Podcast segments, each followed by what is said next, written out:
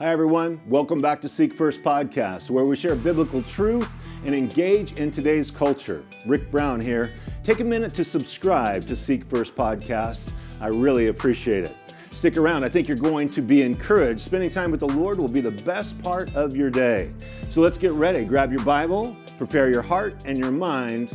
Let's roll. Well, it is. uh, been a very exciting week, but let me tell you, getting into God's Word in this passage of Scripture, in John chapter 11, title of our message is The Lazarus Project.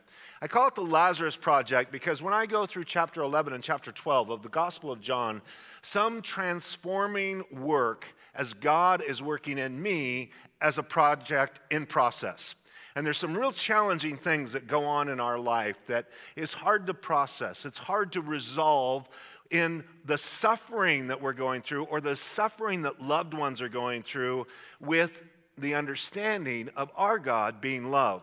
And where those two things collide, it really turns people inside out sometimes. And maybe you're going through a struggle like that and you need this Lazarus project to see a full revolution meaning through the beginning, the middle, and the end to bring that full revolution for resolution for your own soul. Because once you tap into it and it becomes a part of your DNA by faith, that this is the journey of the Christian life, you're going to have a depth of resource within you to face whatever, whatever comes your way. Because there's all kinds of storms coming your direction. How do I know that? Oh, I've got a word from the Lord. No, that's life. The Lord said, In this world, you're going to have tribulations. Have you had any? You're either coming out of a storm, in the middle of a storm, or going into a storm. Isn't that good news? But sometimes there's long seasons of peace. And long seasons of peace, I don't know about you, but I, I like life. I want to be a part of the Bless Me Club, right? I only want good things. And I'm always dreading looking over my shoulder when the other shoe's to drop, the wheels are to come off, and things are to get really tough. Because in this world, you will have tri- tribulation, but be of good cheer. The one we serve says, I have overcome the world. Let's stand together and read these first 15 verses of the Gospel of John, chapter 11, as we look at our message, The Lazarus Project. Now, a certain man was sick, Lazarus of Bethany, the town of Mary and her sister Martha. It was that Mary who anointed the Lord with fragrant oil and wiped his feet with her hair, whose brother Lazarus was sick. Therefore, the sisters sent to him, saying, Lord, behold, he whom you love is sick. When Jesus heard that, he said, This sickness is not unto death, but for the glory of God, that the Son of God may be glorified through it. Now, Jesus loved Martha and her sister and Lazarus. So when he heard that he was sick, he went there right away. No, he did not. He stayed two more days in the place where he was. Then, after this, he said to the disciples, Let us go to Judea again. The disciples said to him, Rabbi, lately the Jews sought to stone you, and are you going there again? And Jesus answered, Are there not 12 hours in the day? If anyone walks in the day, he does not stumble because he sees the light of this world. But if one walks in the night, he stumbles because the light is not in him. These things he said, and after that he said to them, Our friend Lazarus sleeps, but I go that I might wake him up. Then his disciples said, Lord, if he sleeps, he will get well. However, Jesus spoke of his death, but they thought that he was speaking about taking rest and sleep. Then Jesus said to them plainly, Lazarus is dead, and I am glad for your sakes that I was not there, that you may believe. Nevertheless, let us go to him. Then Thomas, who is called the twin, said to his fellow disciples, Let us also go, that we may die with him. Father, we ask that you would minister and teach and write upon the tablets of our heart the deep truths of trusting you when we don't understand what's going on. We don't understand those things that are delayed in an answer from you. We don't understand, Lord, how you and your grace and your wisdom would let things get worse before you inter- intervene. and bring your rescue. But Lord, we trust you.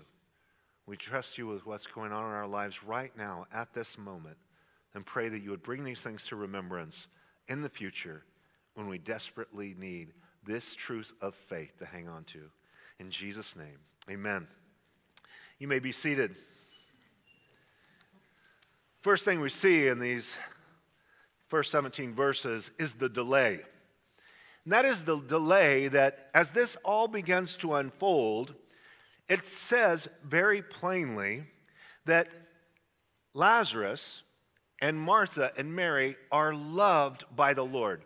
As a matter of fact, this note that comes to Jesus is a very personal note to, from three of not only siblings, but three of Jesus' favorite people, if I could say that simply because he spent a lot of time there having meals.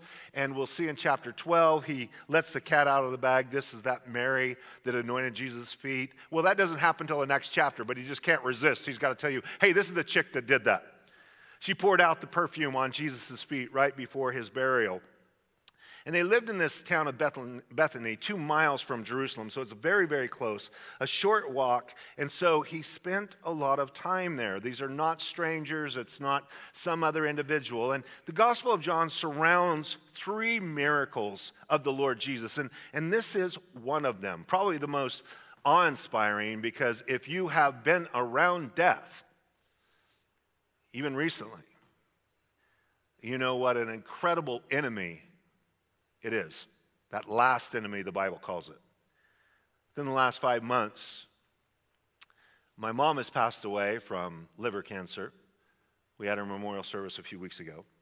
My stepdad, two weeks after she passed away, passed away. And I've been doing the funeral arrangements for that. We have his service on Memorial Day this month.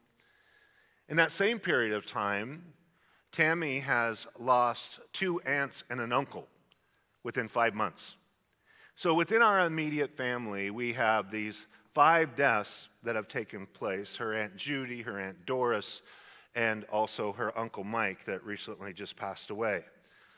On top of that, I have a childhood friend that was there to comfort us for my mom's funeral, and at the same time, he was going to visit his son in Denver, and his son, who was 28 or so, took his own life, and so I've been ministering to him. Death is a real thing, and especially when it comes kind of like, and you see it real close. I remember sitting when I was a young man with my grandparents, and they were not far away from going home to be with the Lord. And they said, Son, all we do these days is go to our friends' funerals.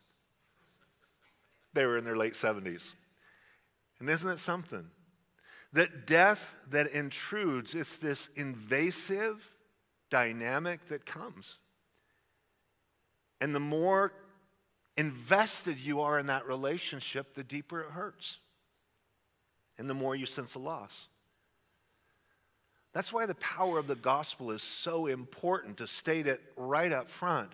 As Jesus not only conquers the power of sin that dominates our life and ruins our daily experience, but it is the great fear of death that the writer of Hebrews says in chapter 2, verses 14 and 15, that every human soul is in the bondage of fear of their death their entire life, whether they'll acknowledge it or not, in the back of their mind. Shall we not agree that the statistics on death are quite impressive? Right? One for one, 10 for 10, 100 for 100. You're gonna, you say, well, I came to church for a uplifting message, and look at you. You just took us into the funeral home. Well, I just want you to know that the power of the gospel brings hope in the funeral home. We do not grieve as those who have no hope. Now, think about this as we walk through this. These are three really loved people by Jesus. It, it tells us in verse 3 Therefore, the sisters sent to him, they sent a note, Mary and Martha, to Jesus, saying, Lord, behold, he whom you love is sick. When Jesus heard that, he said, This sickness is not unto death, but for the glory of God, that the Son of God may be glorified through it. Now, Jesus loved Mary, Martha, and his, her sister, and Lazarus. So when he heard that he was sick, he stayed two more days in the place where he was. Now, that seems so incongruent, doesn't it? He loves them so much, therefore, he didn't go help. Have you ever cried out to the Lord about some desperate situation and you just felt like the Lord wasn't listening? That he was asleep in the boat, like when the disciples were terrified of sinking? They have to wake him up.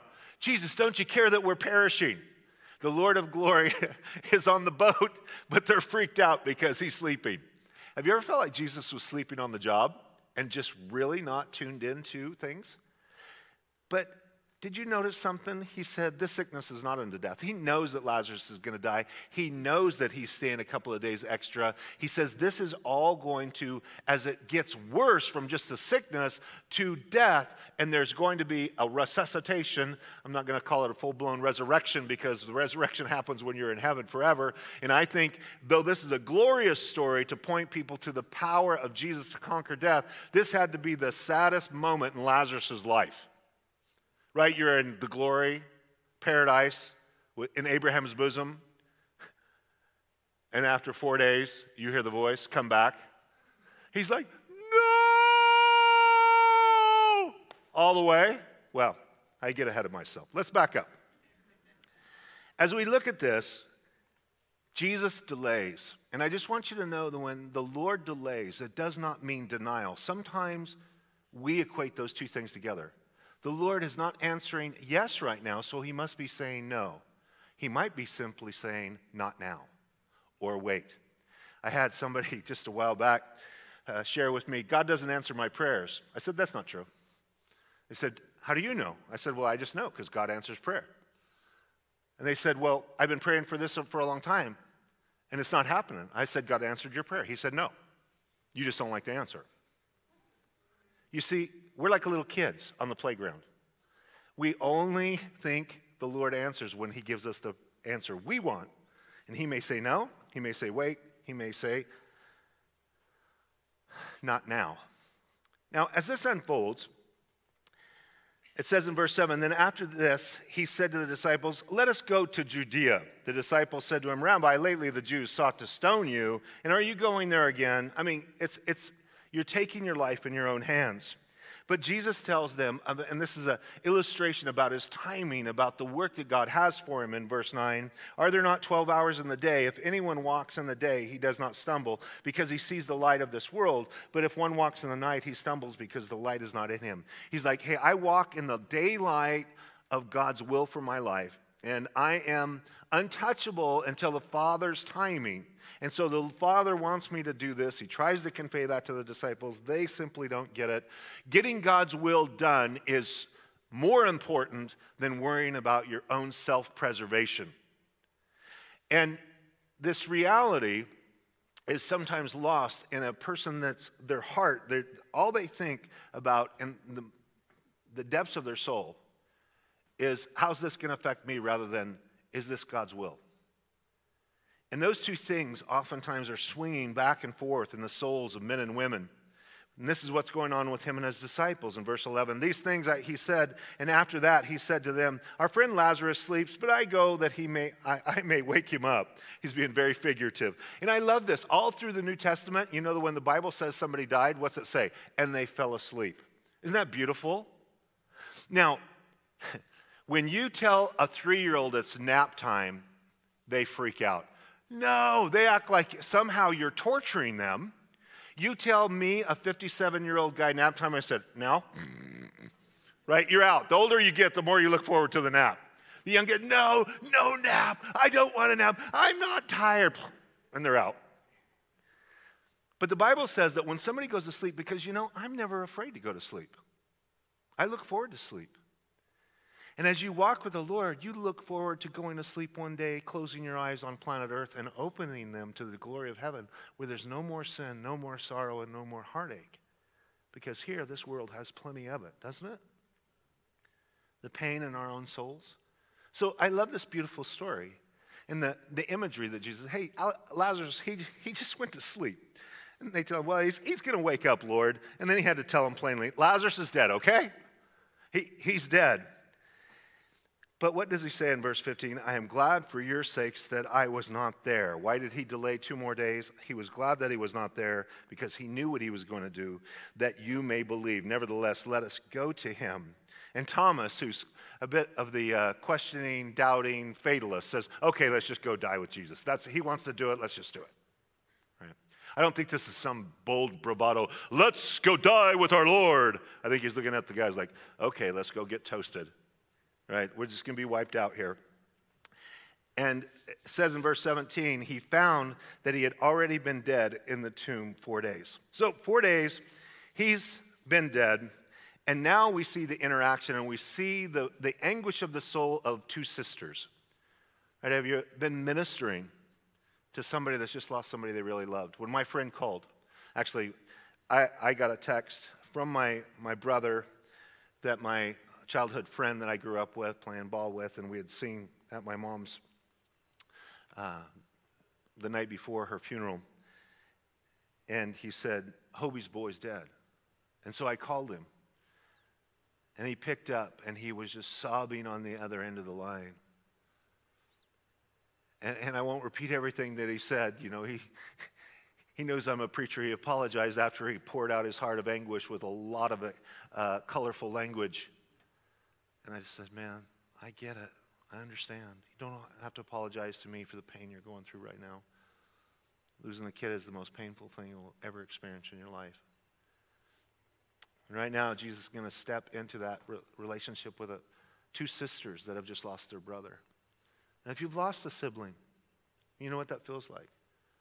When my brother was 53, my oldest brother, he had struggled with fighting HIV and the complications with HIV and AIDS.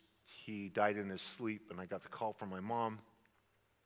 And my brother and I, we went and took care of the funeral arrangements. And I was going to go to the church, a little Baptist church where they're going to have their service. And my cousin was going early, but I didn't know. My mom had asked my cousin to take the box of ashes of my brother. And I saw Sean pulling out, and I said, Hey, I'll jump in with you. And so I opened the door, and in the passenger seat was this box that was my brother. And I picked up this box of ashes and sat in the passenger seat with my brother's remains in my lap. And we drove to the church. And tears began to roll down my face. And I, I realized in that moment, like part of me has just died. There's something about siblings. There's, there's part of me that no longer exists on planet Earth in this relationship that I had that has now, there's, there's a loss. There's been something subtracted from my soul and I won't see it again or have it again until I see him in heaven, where he is safely enjoying life and has left us all behind to go through the adversities. Jesus now is going to enter into a dialogue with sisters that are heartbroken. And I share those things because you know what? Unless you get real and you bring it into your own brokenness and your own loss, the Bible just reads like a phone book. It really has very little impact. You have to put yourself in their sandals, in their shoes. Verse 20, it says, Martha, as soon as she heard that Jesus was coming, went and met him. But Mary was sitting in the, his, in the house. Now, Martha said to Jesus, Now, what's this sister who sent a note? What's she going to say to Jesus? Lord, if you had been here, there's an accusation in her, her tone. If you had been here, my brother would not have died. She just knows that straight up. But even now, she has this faith. She accuses him of failing them in one hand, and then putting faith, she says, But even now, I know that whatever you ask of God, God will give you. I know that Jesus, you could have kept my brother from dying, but now that he is dead, I know if there's anybody that can raise him from the dead, it's you.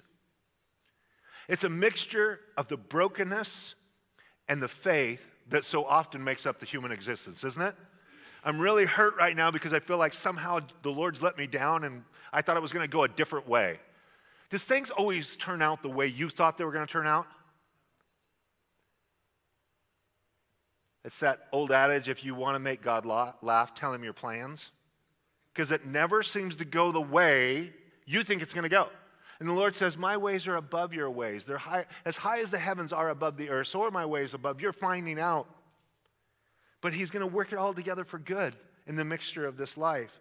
So she's got this brokenness and this hurt mixed with faith. Jesus says in verse 23, Your brother will rise again. Martha said to him, I know that he will rise again in the resurrection at the last day. Jesus said to her, I mean, she's thinking, yeah, I know at the resurrection. She believes in the resurrection of the just and, and those who are condemned without faith in God. She, she believes in that. She's like, in a sense, like, yeah, that's a long ways away. I, I know that that is going to be true. And Jesus said to her, this is, this is the mind blowing thing in verse 25 I am the resurrection and the life. And he who believes in me, though he may die, he shall live. And whoever lives and believes in me shall never die. Do you believe this? Now, at that moment, let me just ask you do you believe this? Because this is the most radical statement any human being could make on planet Earth ever. This is why C.S. Lewis said, You cannot simply say Jesus was a good teacher. You cannot simply say this about Jesus, that he had good morals, or he was kind, or he did nice things. You cannot say that. Because if this is not true, then Jesus is a liar. If he is not the resurrection and the life, Jesus is a liar. So let me just ask you is Jesus a liar? If he's not a liar, he's mentally insane. Like, if I looked at you, let's think about this, guys. If I look at you and said, Rick Brown, I am the resurrection and the life. And if you would believe in me, you would have everlasting life or you would never die. The laughter begins. who let this guy out of the loony bin? Right? This, this guy's off his meds. He needs his medication. If I looked at my family and told him, oh, ah, I am the resurrection, and it's like, is this a joke? Think about how ludicrous it is. He's either lying, or he's a lunatic, or he's the Lord. And he's able. And what he says is true. That's why Jesus is not merely a good teacher. He's not just a moral, ethical man that is teaching good things. His claims are so outrageous that if they are not true, if they are not true, you're in the wrong place.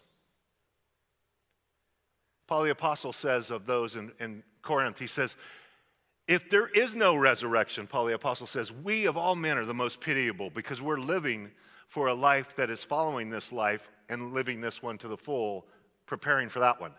He says, that's crazy, right? If these things are not true.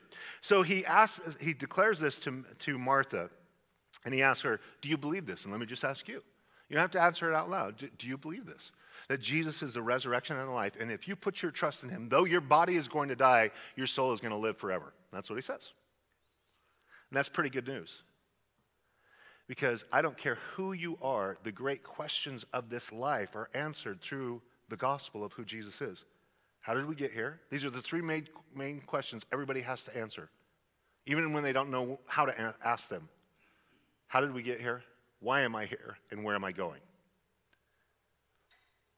We are created in God's image for fellowship with God, and we are returning to God when this life is over.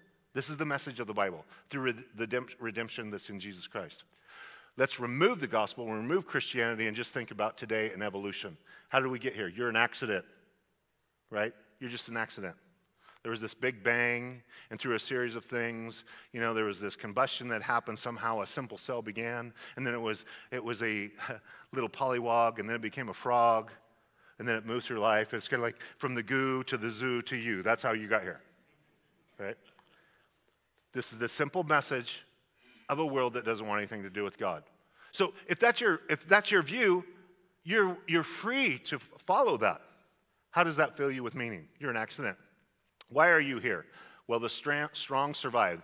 So the, the survival of the fittest, you got to be stronger than everybody else. So if you take advantage of other people to advance your life, that's evolution. Where are you going? When you die, you're going to go in a hole and you're going to return to dirt, and there's nothing after this. Now, if that doesn't rev you up for a pep talk for life, I'm an accident. I have no purpose and I'm going to a hole in the ground. Or I've been created by God for a relationship with God and I'm going to spend eternity with God. Which one makes you want to get up in the morning? Why are people so nihilistic or they're just People live in despair because they're, they're fatalistic. There's no purpose in living. So they pull the trigger and they end their life because they have no hope. The hope of the gospel and the message of the gospel and what changes our lives. In verse 27, she answers, Martha responds, Yes, Lord, I believe that you are the Christ, the Son of God, who is to come into the world. I believe you're the Savior, you're the answer, you're the one that can save my soul, and you can do whatever you want to do in my brother's experience right now. You could have kept him alive while he was sick and healed him, but now if, he, if you want to raise him from the dead, I know that you're able. Martha is viewed so often negatively. This lady has ginormous faith. She is a huge woman of faith.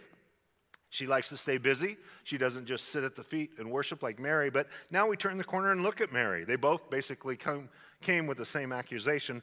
In verse 28, when she had said these things, she went her way and secretly called Mary, her sister, saying, the teacher has come and is calling for you. And as soon as she heard that, she arose quickly and came to him. Now, Jesus had not yet come into the town, but was in the place where Mary, or excuse me, Martha met him. then the Jews who were with her in the house and comforting her, when they saw that Mary rose up quickly and went out, followed her, saying, Oh, she's going to the tomb to weep there. Then, when Mary came where Jesus was and saw him, she fell down at his feet, saying, Lord, if you had been here. Isn't that the accusation? How many parents I've sat with when their child has died and they said, The Lord could have prevented this. My son would not have died in that car wreck. The Lord could have stopped this. Where was the Lord? Where was the Lord in this? This didn't have to happen. And it's that accusation. Let me tell you, it's a, it's a big lift in faith to get over that hurdle of the doubt of pain and being able to see the Lord clearly. Job does it better than anybody in the scriptures. Job loses everything he's got, loses 10 kids in one accident. They come and tell him, You lost all your kids, you lost all your donkeys, you lost all your, your sheep, all your cattle, you, lo- you lost all your servants. And he's so struck by this, he says, Well, the Lord has given and the Lord has taken away. Blessed be the name of the Lord. And his wife looks at him and says, Are you still hanging on to your t- integrity? The bitterness of a mom's heart losing 10 kids? She said, Why don't you just curse God and die? Now, those are two extremes about the same exact circumstances, aren't they? A broken-hearted mom and wife, and a broken-hearted father and husband. And one could see and trust and worship God even when they don't understand what's going on. And the other one said, just curse God. Just curse God. I, I can't stand this pain. And it always goes back to where was the Lord? He could have stopped this. He could have fixed this. He's all powerful, He's all knowing. But in God's sovereignty and in God's plan and God's timing and what He allows and what He permits through His loving fingers to come to the children of God, even Mary, the wonderful worshiper, says the same thing to Him. She says to Him, Lord, if you had been here, in verse 32, my brother would not have died. Therefore, when Jesus saw her weeping and the Jews who came with her weeping, he groaned in the spirit and was troubled. And he said, Where have you laid him? They said to him, Lord, come and see. And Jesus wept. Shortest verse in the Bible. Jesus, in his groaning, he sees the anguish of Martha. He sees the pain of Mary. He sees the anguish of those who are mourning.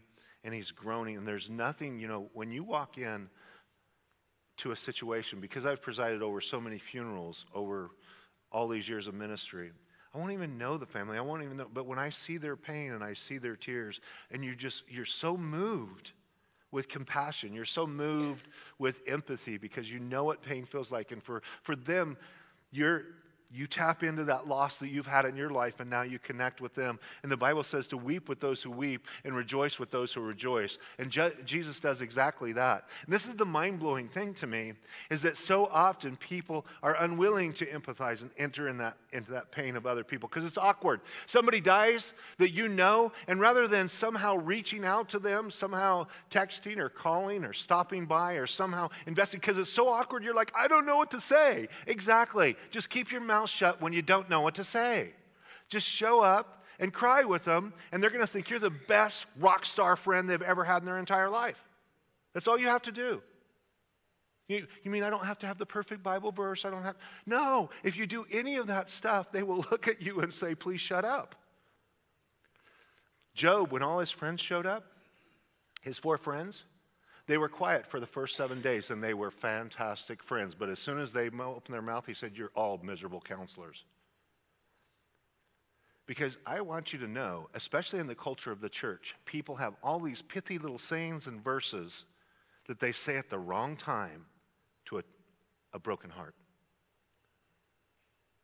They say at the wrong time. That person just wants you to listen to them be angry, listen to the loss, and, and just listen. And in this moment, Jesus steps into their sorrow. He knows he's going to raise Lazarus from the dead. Why would he cry? It's like, hey, you know, hey, you guys, it's all okay. Don't worry. We're going to get him out of those old grave clothes. He'll be, we'll be having dinner in an hour. No, he doesn't do that. He enters into their sorrow. You know what humans do? Humans get that exactly the opposite. Rejoice with those who rejoice and weep with those who weep. When somebody's blessed, they get the raise, they get the new car, they get the new house, they get the baby, and, and, and it's a time to rejoice with them. People are bummed out that they're so blessed. They, they weep. Like, that's backwards. And, and then when people go through sorrow and heartache, people quietly sometimes say, oh, you know, their life was pretty cushy. I guess it's time for them to experience some pain. The human heart is such a dark, wicked place. It's just, it's awful. Rejoice when people are rejoicing, and cry when people are crying. And Jesus models it here in this shortest verse to weep, and it says, The Jews said, See how he loved him. You see, his compassion in this situation was a testimony to those who were not even walking with him. Look how he loved this man. Look how he was moved by compassion. It says in verse 37 Some of them said, Could not this man who opened the eyes of the blind also have kept this man from dying? You see, nobody, nobody's going to let Jesus off the hook for this. People that are not even walking with him. Hey, you know, he did some cool stuff. Don't you think he could have healed his friend? How come he didn't show up? Mary, Martha, why didn't you show up? Strangers, why didn't you show up? Where's God? And that's what ungodly people have hinted at to me, though they've never came out and said it when we're going through a time of sorrow. It's almost like, where's your God? I thought you were a believer. Doesn't God take care of his kids? He does, but I don't always understand what he's doing. When we were young, my wife and I had some good friends, and because my friends that I grew up with were bull riders, uh, I had a good friend that was 25 years old, and his goal was to make it to the National Finals Rodeo. And uh, so he had won quite a bit of money. He was now in the top 15. And he was, he was so excited, but he was walking with the Lord. And on Sunday after church, this Sunday, we my wife and his wife were pregnant with our firstborn at the same time. Kelly, his wife, was uh, about a month behind Tammy in pregnancy, and so their bellies got big together. And you know, there's something fun and special about that as your friends. And we were playing, uh, Jeff and I, he's super competitor. We were playing badminton in our front yard, set up a little thing after church, and then we had uh, a barbecue and we ate. Well, on the next Sunday afternoon, I got a call from one of my other bull riding friends and said, Hey, Jeff's in the trauma center. A bull stepped on his head we have to get Kelly here before, before he dies. We're, we're, we're trying to get her here. Now, he was in the Reno Trauma Center. We were in Twin Falls, Idaho. They called me, and, and they didn't know how to run Kelly down. She was over at her brother in law's. So I called there, and I got Kelly, found somebody at the church that flew an airplane, and we jumped in the plane to fly to Reno, and Jeff died while we were in flight before we got there. Here's a mom with a baby on the way and her new husband of a few years, 25 years of age, was dead. We showed up at the hospital, and Jeff was so messed up with his face, they wouldn't let, there was so much blood and everything, they hadn't got him cleaned up yet. And they wouldn't let her see him. They just stuck one hand out of the sheet, and she got to hold his hand. Well, Jeff had shared with me a couple of weeks before that that he had been sharing his faith with everybody, except one person really intimidated him, his dad, Ron. He's kind of like a Marlboro man, big handlebar mustache, really tough guy, cowboy, rancher. And he said, You know, Rick, I would give my life to be able to share Jesus with my dad. There's nobody I love more than my dad, but I'm so intimidated by him, I can't share the love of Jesus with him. I would do anything to share Jesus with him. I would give my life.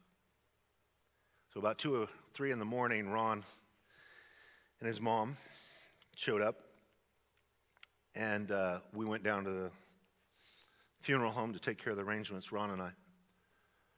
And I pulled over in Reno, the strip of the casinos, you know, and stuff. Pulled over in one of the casino parking lots, and he said, What are you doing? I said, I got something to share with you. And we had already cried all our tears out. You know what I mean? When they got there, we hugged and cried, and I've known them since I was a, just a kid, stayed at their house many times. And we cried. And I, I shared that story with Ron. I said, Ron, you know, a couple weeks ago, Jeff told me that he wanted to share Jesus' love with you. And he would give his very life that you might believe. So I shared the gospel. Very uh, concise, direct. Ron, you, do you want to pray right now and receive Christ? He loves you. He died on the cross for your sins. His blood will wash away your sins, and you'll have eternal life. And it's a pretty powerful PS. I said Jeff said he would give his life and you to have this opportunity to hear this message. He's a tough guy. He's not letting you push over. He goes, No, but thank you for sharing that. He kind of got bristled up and tough. I said, Well, I'll think about it. We go through the funeral. We, uh, we actually had two funerals for him one in his hometown and one where he was living, where we're at. But at the end, in this, uh, when the funeral was dismissing, when we buried him, I heard a voice behind me saying, Rick. And I turned around, it was Ron. And he came up to me and he said, I want you to know my boy didn't die in vain. I've given my heart to Christ. And he's been walking with Jesus ever since. But in the moment of the sorrow and the, the pain, and you're not sure what's really going on, sometimes it's tough to see any silver lining with loss and sorrow. But the hope of the gospel can always bring things around that God does, in fact, work all things together for good for those who love Him. Now, in this process, we see the deliverance. In verse 38, Jesus, again groaning in himself, came to the tomb. It was a cave, and a stone lay against it. And Jesus said, Take away the stone. Martha, the sister of him who was dead, excuse me, said, Lord, by this time there's a stench. He, he smells. It's been, he's been decomposing for four days, for he has been dead these four days. Jesus said to her, Did I not say to you that if you would believe, you would see the glory of God? Then they took away the stone from the place where the dead man was lying. And Jesus lifted up his eyes and said, Look at his prayer. He prays out loud for everybody to hear it. Father, I thank you that you have heard me. And I know that you always hear me, but because of the people who are standing by, I said this, that they may believe that you sent me. Now, when he had said these things, he cried with a loud voice, Lazarus, come forth. And he who had died came out bound hand and foot with grave clothes, and his face was wrapped with a cloth. And Jesus said to them, Loose him and let him go. He prays. Everybody's watching. Imagine the crowd. Imagine a funeral, even with this many people. If there was a casket here, the person had been dead four days. And rather than uh, us closing the casket and head to the cemetery, I stand back and say, Rise up. And they come out of the casket. Now, I would say that that's a very dramatic moment. And I don't think that's an understatement. What do you think? Especially if we had had a viewing, you're all walking by the casket, right? And, and you've seen this dead body. There, there's something impactful about death. Like when you touch the person's hand and there's no longer blood circulating, there's no breath, there's no heartbeat, there's no death. I mean, there's only death. And he cries out for Lazarus to come forward, come forth. As the old preacher has joked, if he would have just said, come forth, the entire mountainside of graves would have emptied and everybody would have came. So he had to be very specific. Lazarus, you get to come on, come forth today. And this resurrection or resuscitation, because he's going to have to die again, so we're going to call it a resuscitation. This is basically a four day, uh, a four day after incredible supernatural CPR, raising this guy up from the dead after, um, you know, being dead four days and the stench that's there. I worked at a cemetery for four years. We put people into mausoleums, mausoleums, and sometimes you put one of the husband or wife in, and only three months later the other one passes away, and you have to open it up and you have to put them in there and talk about a horrific experience you don't talk about while you're having dessert at Cheesecake Factory because it's quite intense. These things are very real. And you'd wonder what's, what's going to be the impact on all this crowd? What's the impact on your heart about these things? What's the impact when your loved one dies in a month? What's the reality that you have in your confidence with Jesus? When you're on your deathbed and you're looking at eternity with the Lord, what kind of confidence do you have? that you're going to be with the Lord. It says in verse 45 the decision that's made. Then many of the Jews who had come to Mary and had seen these things Jesus did believed in him. They watched the whole thing. They watched his weeping with her. They watched his love, his care, his tenderness. They, wa- they listened to his prayer. They watched him call forth, and they said, You know what? This guy's not a liar or a lunatic. He's the Lord of life and death, of heaven and hell of eternity, and I'm going to believe and trust in him. And they are moved. Now, you would think, I mean, don't you? You would think the conversion would be 100%. Would it be in this room like all of us are unbelievers? And this person rose from the dead right in front of you? I would think your conversion rate would be 100%, wouldn't you? I mean, how do you, and then, but there would be skeptics and say, oh, it was all a sham. They set it all up or, or whatever because there are some who believed, but you know what? There were others who did not. As a matter of fact, they not only did not want to, but they wanted to kill Jesus for doing it and killing Lazarus because he was exhibit A of supernatural power. You're like, what? How is that possible? Says in verse 46 But some of them went away to the Pharisees and told them the things Jesus did. Then the chief priests and the Pharisees gathered a council and said, What shall we do? For this man works many signs. And I love this line from these religious leaders, these unbelievers. If we let him alone like this, everyone will believe in him. Yeah, duh. Right? Duh, everybody's going to believe in him. He can raise the dead, he can heal the sick. There is not a hospital on every corner.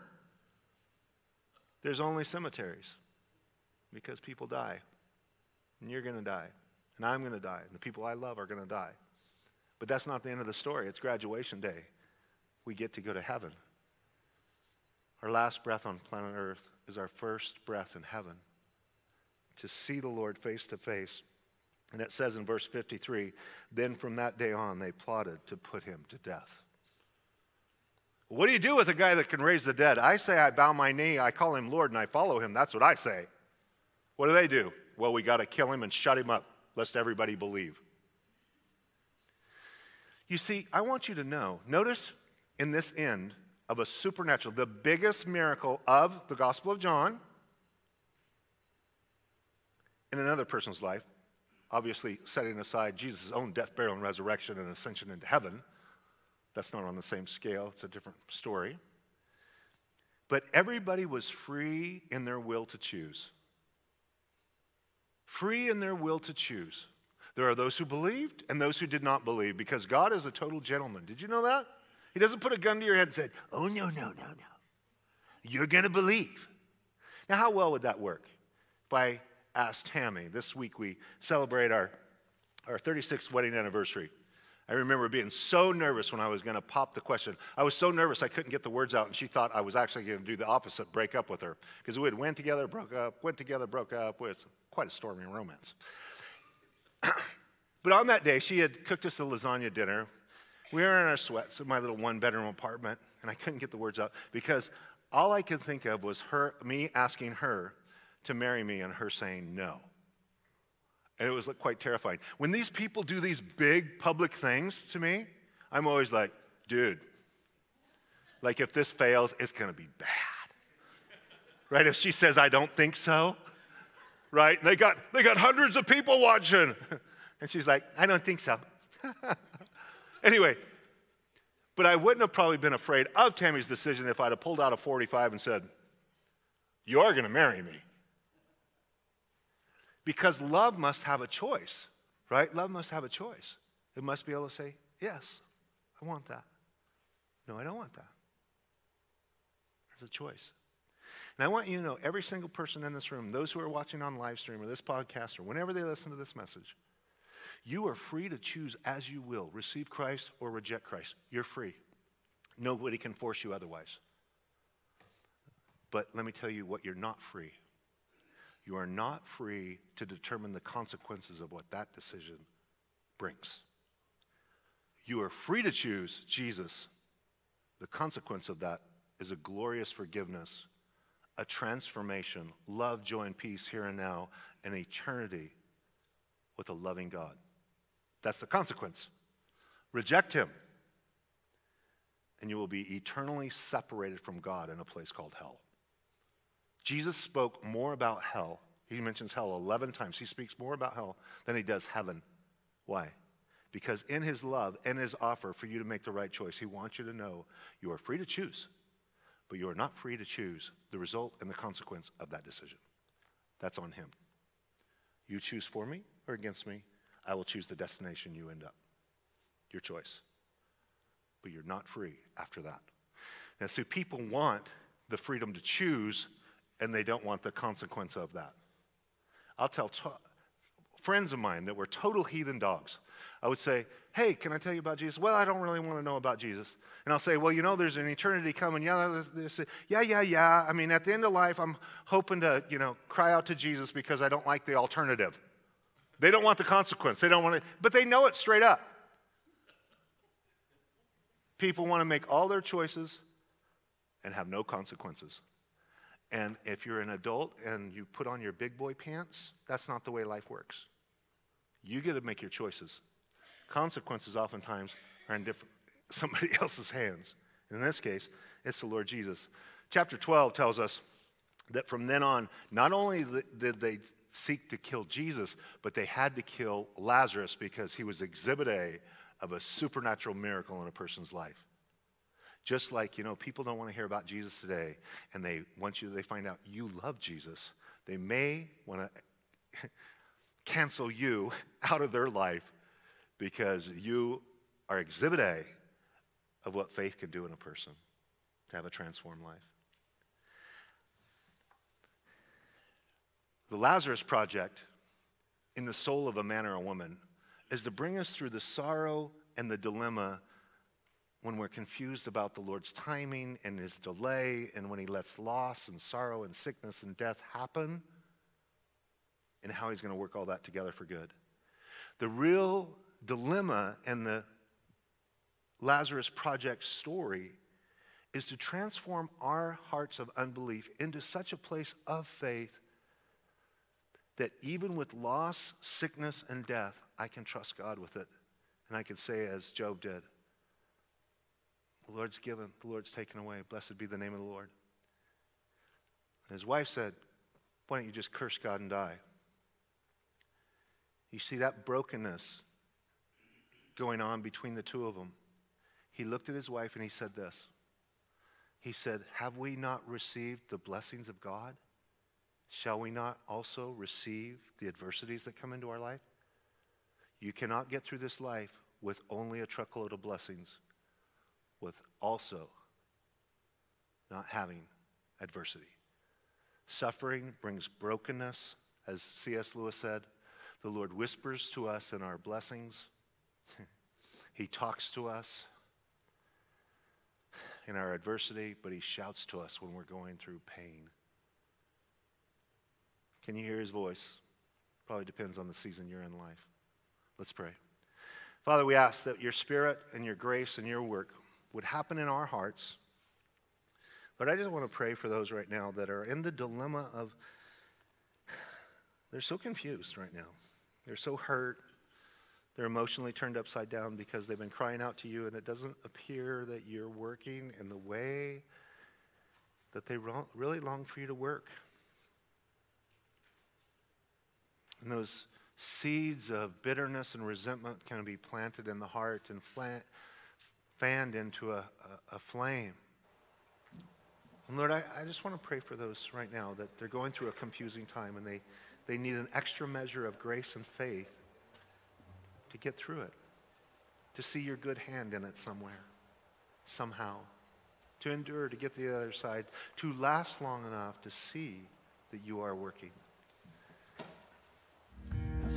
Light in the darkness. I want hope for the hopeless and rest for the weary mind. And you've got truth for the taking, but my heart won't be shaken if today be the day that I die. Whoa, whoa, whoa,